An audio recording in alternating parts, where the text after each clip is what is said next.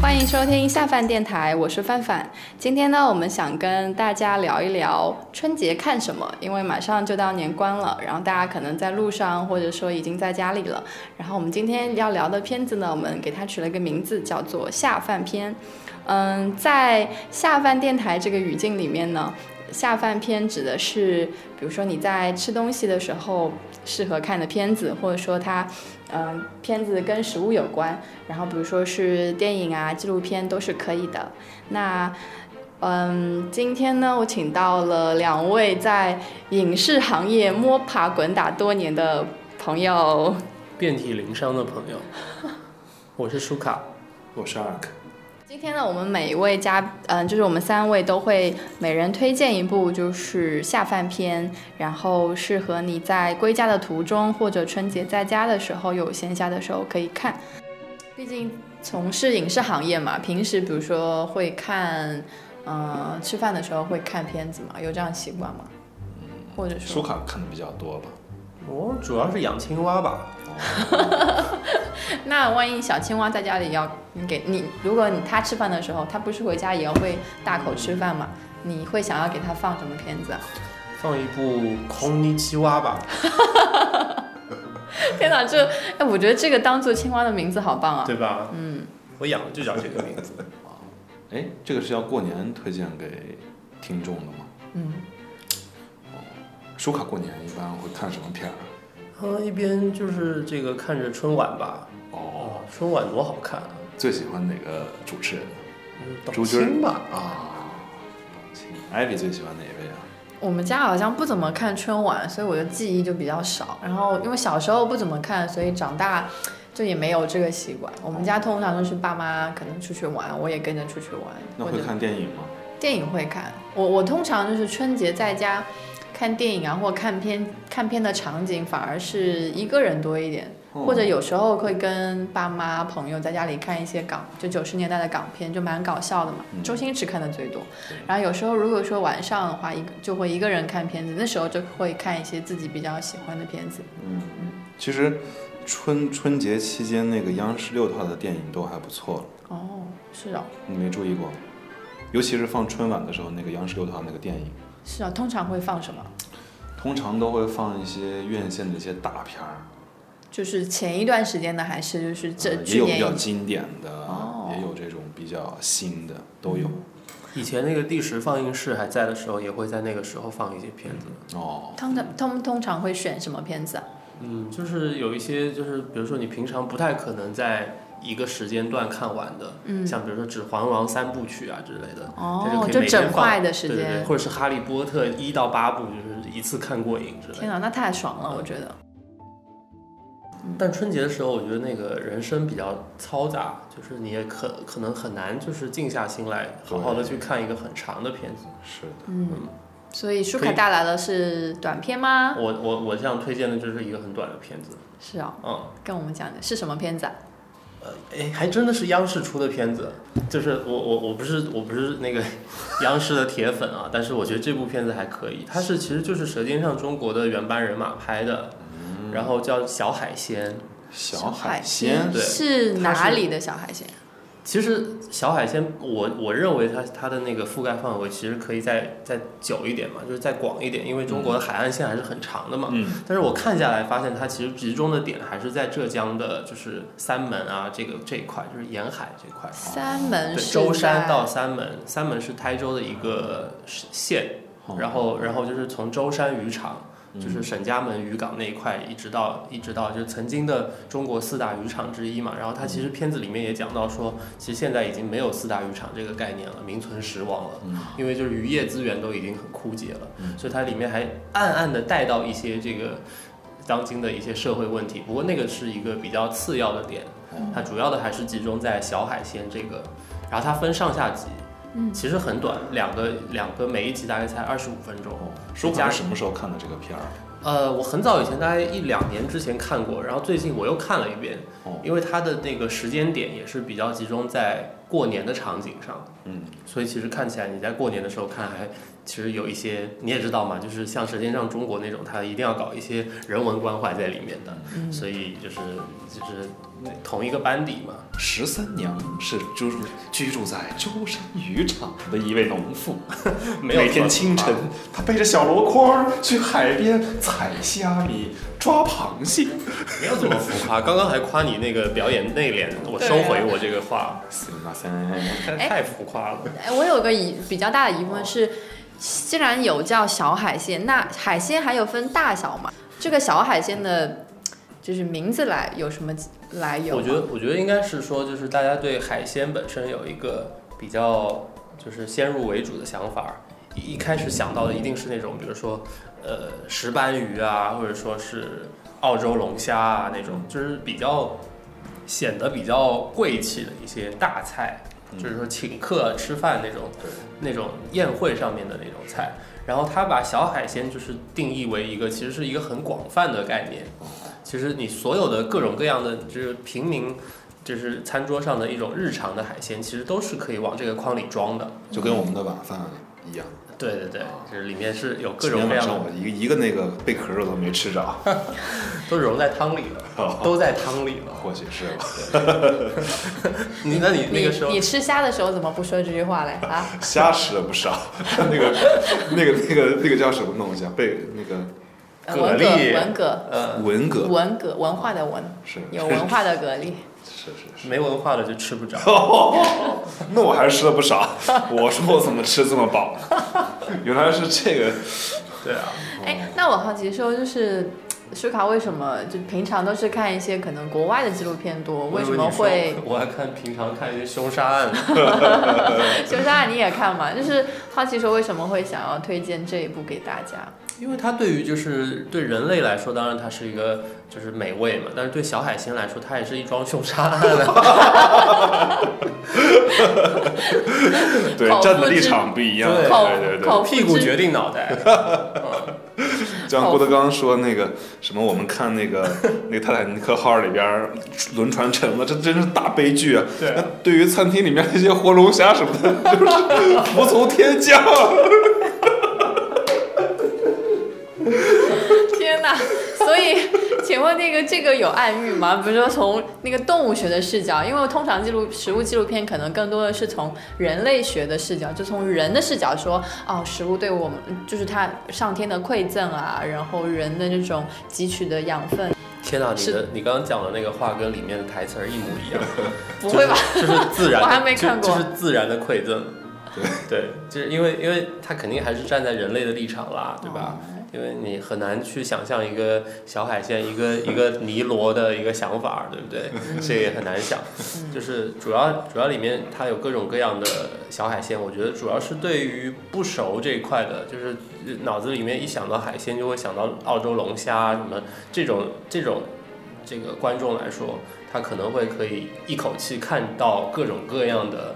小海鲜的种类是非常的繁多的，比如说螺螺的家族是怎么样的，或者说小就是小鱼的家族是怎么样的，然后像三门最最有名的那种青青蟹，对对对，就是那个又是怎么一回事儿，然后或者说他们在就是怎么样子在泥里面很艰难的把那个蛏子挖出来，然后那个蛏子是没有办法用那个机械作业的，必须在凌晨很很冷的时候，就是到那个滩涂里面，从十十就是十几十厘米深的那个淤泥里面，把它跟泥一模一样的东西把它分离出来。就那个东西拍的，嗯，我觉得特别好，而且我能感受到，就是在那个新年那种非常寒冷的湿冷的空气里面，然后这个就是做这件事儿的人也非常的辛苦，然后拍摄这个动作也非常辛。苦，对，就是因为又是湿嘛，就是他拍海，他肯定有很多的海水啊那种，然后又冷，我就觉得很有代入感，就觉得非常同情这些人。我怎么有点同情蛏子啊？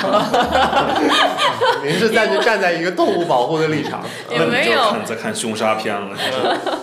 就是刚刚突然聊到那个那那个食物的视角嘛，我觉得蛏子为了保护自己，努力往泥里面钻，就是那种海沙滩边的淤泥里面钻得很深很深，就是为不让人类吃。但是人类是有多么的，就是贪食欲望引引发的这种，然后再去做大规模的捕捞为食物这是双向的嘛。从人类学的视角可以去赞美这种劳作以及食物，但从蛏子的视角，但也是我们假设了，蛏子的视角就是就是其实是对他们来说是就不太好 被吃掉了。哎，你提到一个真的是一个蛮有趣的点，就是比如说它里面提到过有一种小海鲜叫做佛手。它是一个，它其实它对跟佛手就是就是那两个字儿，哦，就是也是写成佛手，但是它是一种贝类，其实它是藤壶的一种。然后藤壶又我又听到一个很陌生的，藤壶又是另外一个很大类的，就是在岩壁上面那种。然后采集那个佛手是一个非常艰难的过程，就是甚至都要冒一些生命危险去采的。然后这东西也很贵。就它不像我们一般遇到的那种，就是文蛤什么的，它的价格很贵，大概要一斤可能在欧洲可以卖到八八九百人民币这么这么贵。然后它里面就是很有渲染，然后包括像那个镜头里面，其实你都可以看到那个采海的人，就它叫讨小海嘛，就是说渔民就是在在那个。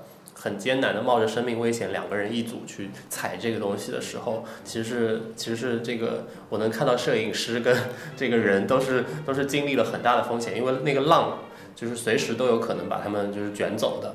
然后在这个情况下，他去采集那个呃就是佛手，那你当时看的时候觉得说这个过程实在是很辛苦。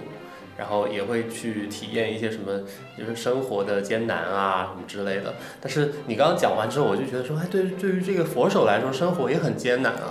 他都已经生活在这么难被采集的地方了，就是你人还是要去想尽一切办法去把它掏上来。而且它是生活在越艰险的地方，它长得就越好。嗯，就是很很困难，但是人就是想办法，就还是要为了这个口福，为了口腹之欲。还是要想办法去到去到那个地方，对，去去弄它。然后就是他们只是在满载而归的时候，他们就是冒了一次生命的风险。但是影片里面就说啊，他们今天采集到了价值四百块的这个佛手，这样，那你就是有一种很复杂的情感在里面。但这个东西我吃过一次，也确实很好吃。藏得太深了，他把自己养得很 肥。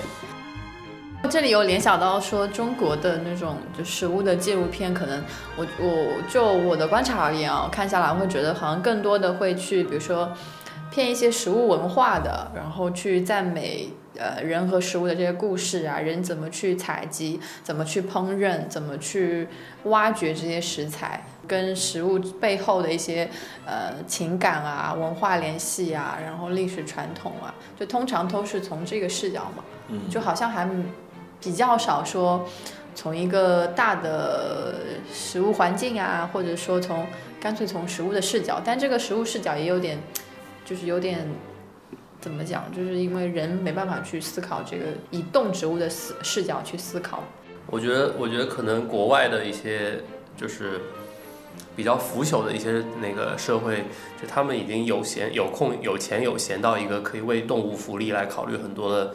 那个境地了，就是前两天我不是还看到一个新闻，就是说瑞士通过一个法案，就是保护那个龙虾的权利，就是怎么保护？就是就是好像是你就是免受痛苦的被吃掉的一个权利，对，不像今天我们晚上的就是很残忍的办法，对，对不起对不起，那些我向那个方舟先生肚子里的虾道道个歉，对对对，我向那个舒克腰斩的。对，不容易。我我我我也很我也很困难，活虾取虾线。对，我也不容易。对，像这个瑞士，他们就有这个人文关怀的精神，就是保护龙虾的权利。保护那就是不吃它吗？没有，还是温柔的吃它，温柔的吃它，很伪善吗？对啊，有但也有些人觉得也比没有好，但有些人又觉得很做作。就是人类对于它的食物已经美化到这种程度，因为有了烹饪。那如果其他动植物它们所吃的食物，其实就是属于就属于是弱肉强食中的一一个链条。嗯，不知道你们有没有这样的感受？就是我们其实一直在美化我们就是弱肉强食这个行为，去追求所谓的美食。就是我的一个有时候会陷入一个道德困境和自我剖析。哎呀，我觉得你讲的太沉重了，你这样我没法过年了。过年这这对对动植物来说就是一次大屠杀。你这这样是怎么怎么下饭？就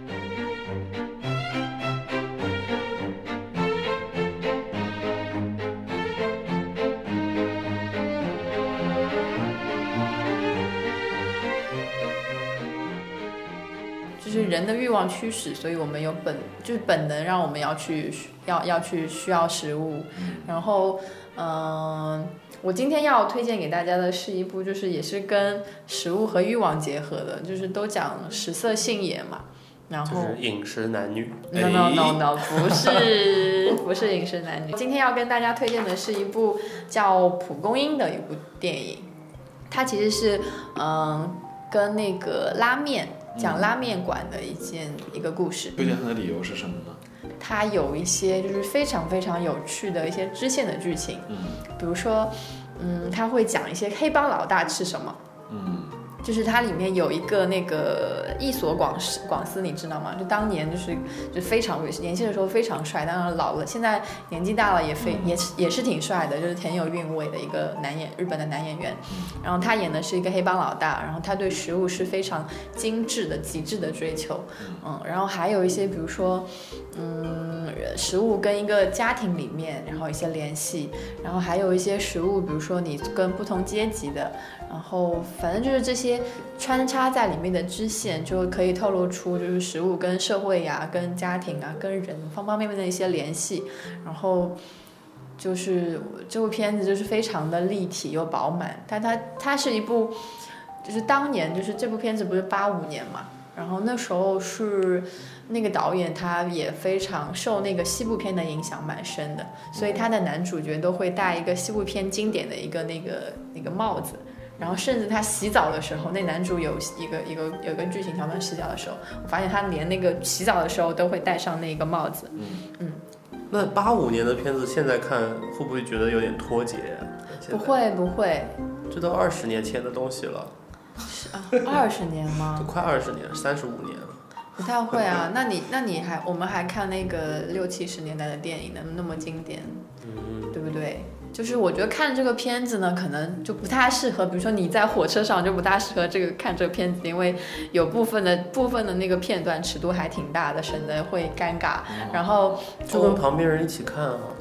你不用你在火车上、飞机上就没办法看啊，哦就这个就有点没办法看。但是你可以就是比如说，因为我觉得春节嘛，可能都回回老家或者跟家人朋友亲亲戚啊团聚啊，会聚会会有各种各样的聚餐啊、吃饭啊。有时候其实我觉得到最后那几天，可能也需要一个人放空一下。比如你可能那天就在家里面，然后可以拿翻出来这部剧来、这部电影来看一看。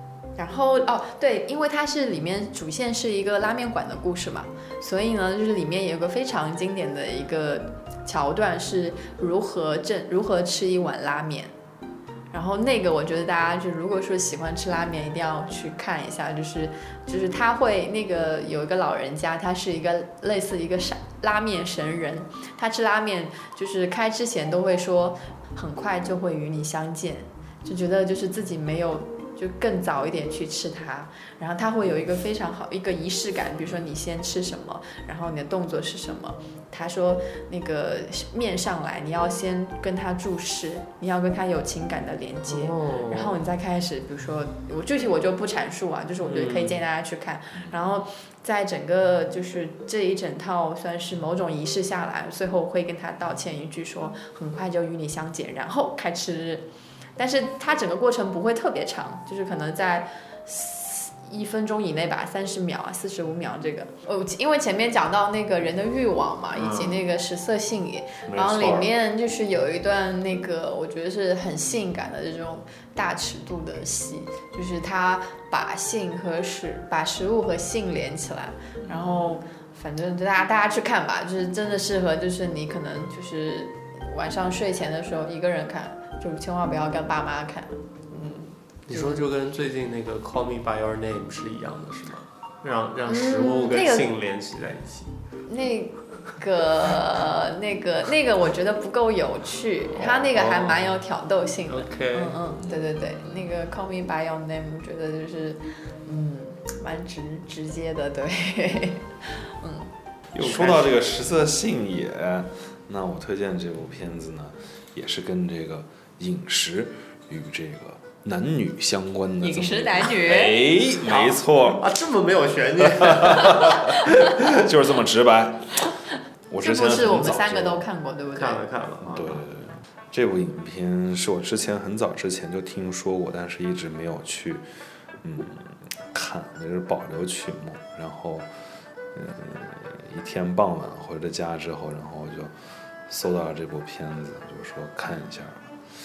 嗯，因为李安的前两部电影我都看过，就那个《父亲三部曲》里边的一个叫《推手》，还有叫《喜宴》，都已经看完了。就唯独这一部是，呃，一直保留到很很很，就是我一直到了，嗯，去年长大了才看，对对对，守身如玉是，里面也没啥，也没啥。对，这这这个影片主要，我觉得吸引我的地方在于它这个抖包袱的一些情节和技巧，很让我觉得大开眼界。哦，我听到一个比较专业的名词“抖包袱”是什哎么，？抖包袱就是在你说相声的时候埋下一个伏笔，然后在顺畅的时候把这个包袱嘣儿抖出来。哦，那在电影里是抖抖包袱指的是什么呀？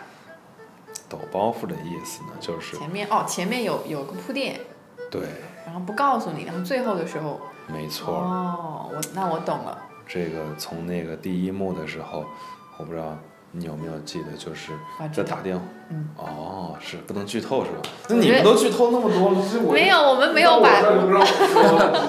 没有没有没有，没有，因为我觉得有些细节哦，就是这部我看过嘛，而且我反复看过蛮多遍的，因为有些细节就是一定要要要有点悬念感，不然到最后那个结局大家就不好看了，对不对？尽量我们尽量就不把这种重要的、很重要的剧透好了，好不好？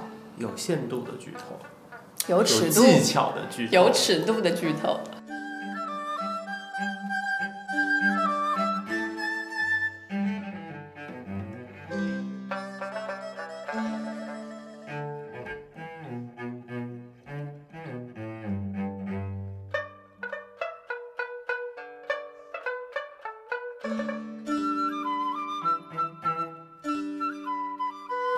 这部电影吸引我的地方，从一开头就开始吸引我了，就是当当当做菜准备菜的那一那一个片段，先做什么料，后备什么菜，然后就让人感觉到很有食欲。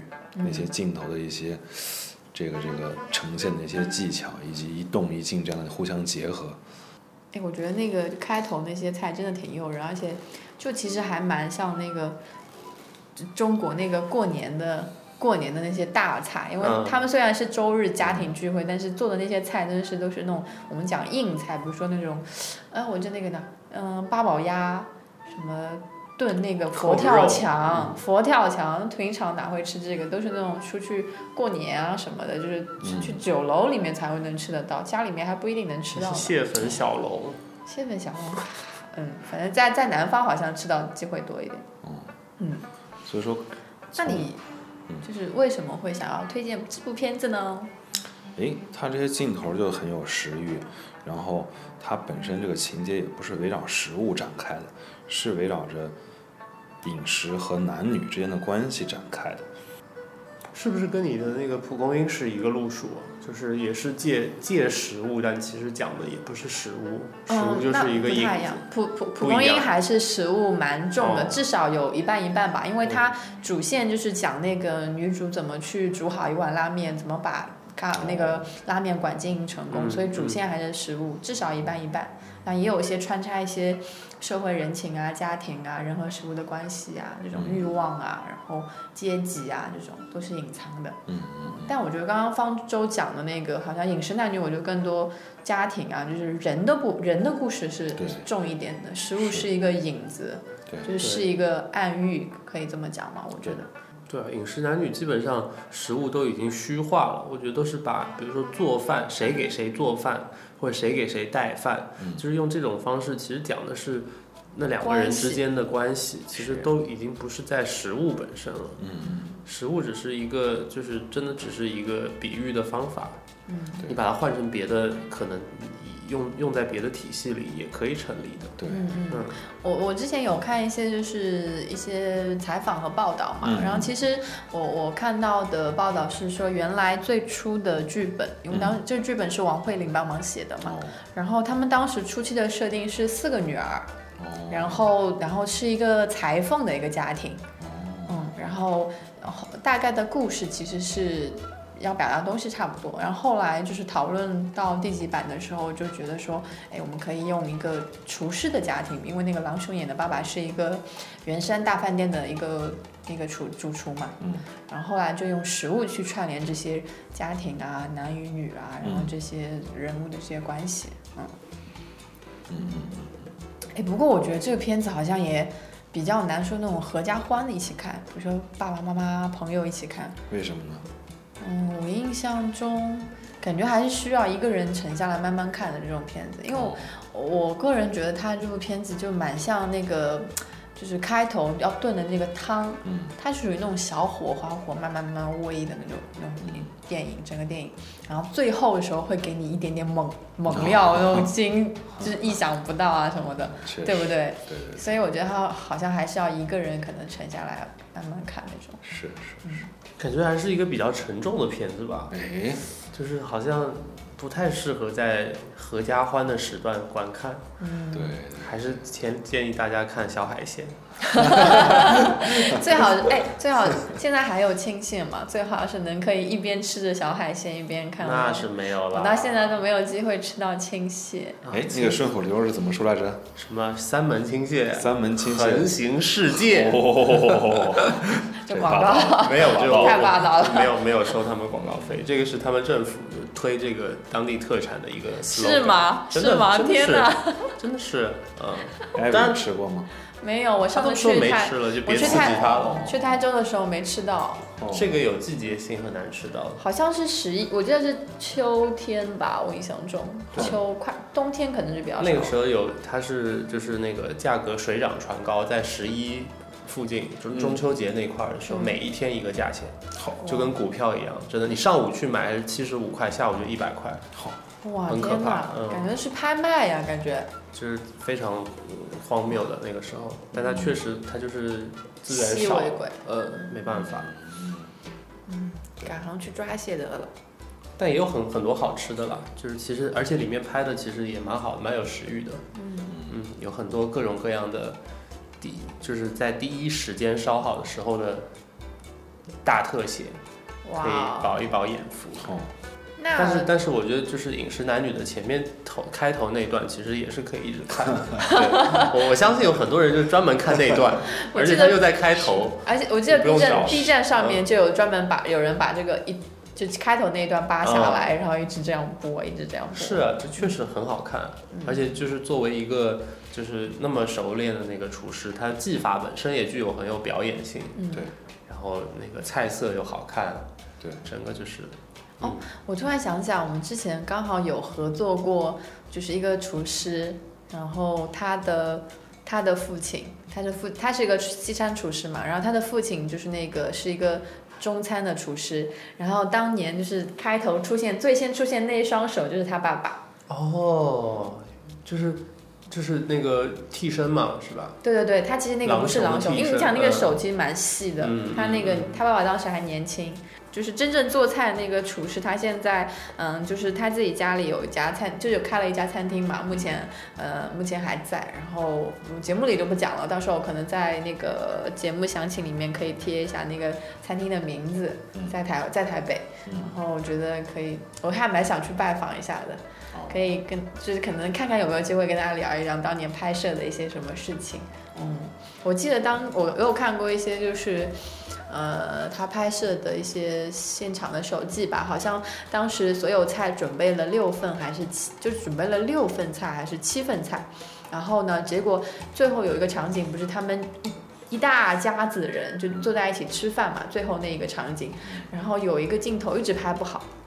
然后所有的就是他有个镜头是让那个二女儿把那个盖子打开，有那个热气出来那锅汤，然后后面煮到后面就属于已经那个热气已经出不来了，菜所有能用的菜都用完了，然后，然后好像是只剩下最后一份的时候，然后就是导演李安都快要已经要有点。就开始有一发怒了，已经开始踢门了。没有没有，其实他说已经要开始踢门了，大家整个拍摄片场都非常非常的那种空气安静下来。然后看到那里，我觉得啊，李安看起来还挺就是很温和、很儒雅，但可能在片场又是不同的人。是不导演都是这样，可能双重性格啊。两位导演，两位导演。最后一幕是最后一顿饭吗？最后一顿饭。那是女儿给她爸单独做的一顿饭吗？哦不，那在前面就是他们那个，包括那个、哦呃那个，天杀的老菊，对，就是这一场，对，就是这一场。喊我女儿，你还这是什会唱，么家庭？你还会唱下地狱去吧！好，那就在这个嚎叫声中就结束我们本期的节目。好，祝大家新年快乐。新年胃口好。